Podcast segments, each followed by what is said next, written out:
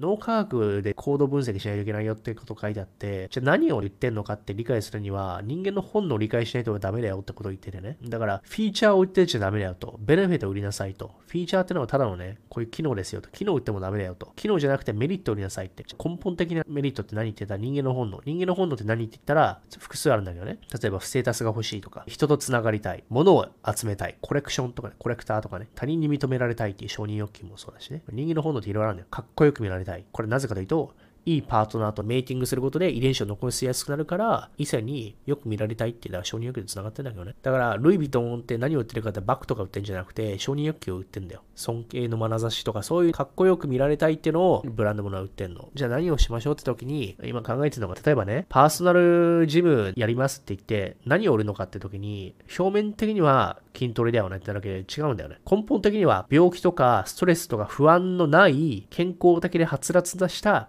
人生とか、運動しなくて罪悪感とかあるじゃん。その罪悪感のない状態っていうね、スカッとしたところを売ってるんだよ、実は。っていうね、そこを売りたいんだよ。だから筋トレしましょうじゃなくて、そうじゃなくて、した時に本能的にどうなるかというと、ゆとりがあるとかね、毎日ね、元気が出るとか、まあまあ、あとはね、まあマーケティングによってね、不安を売りなさいとか言ってたけどね。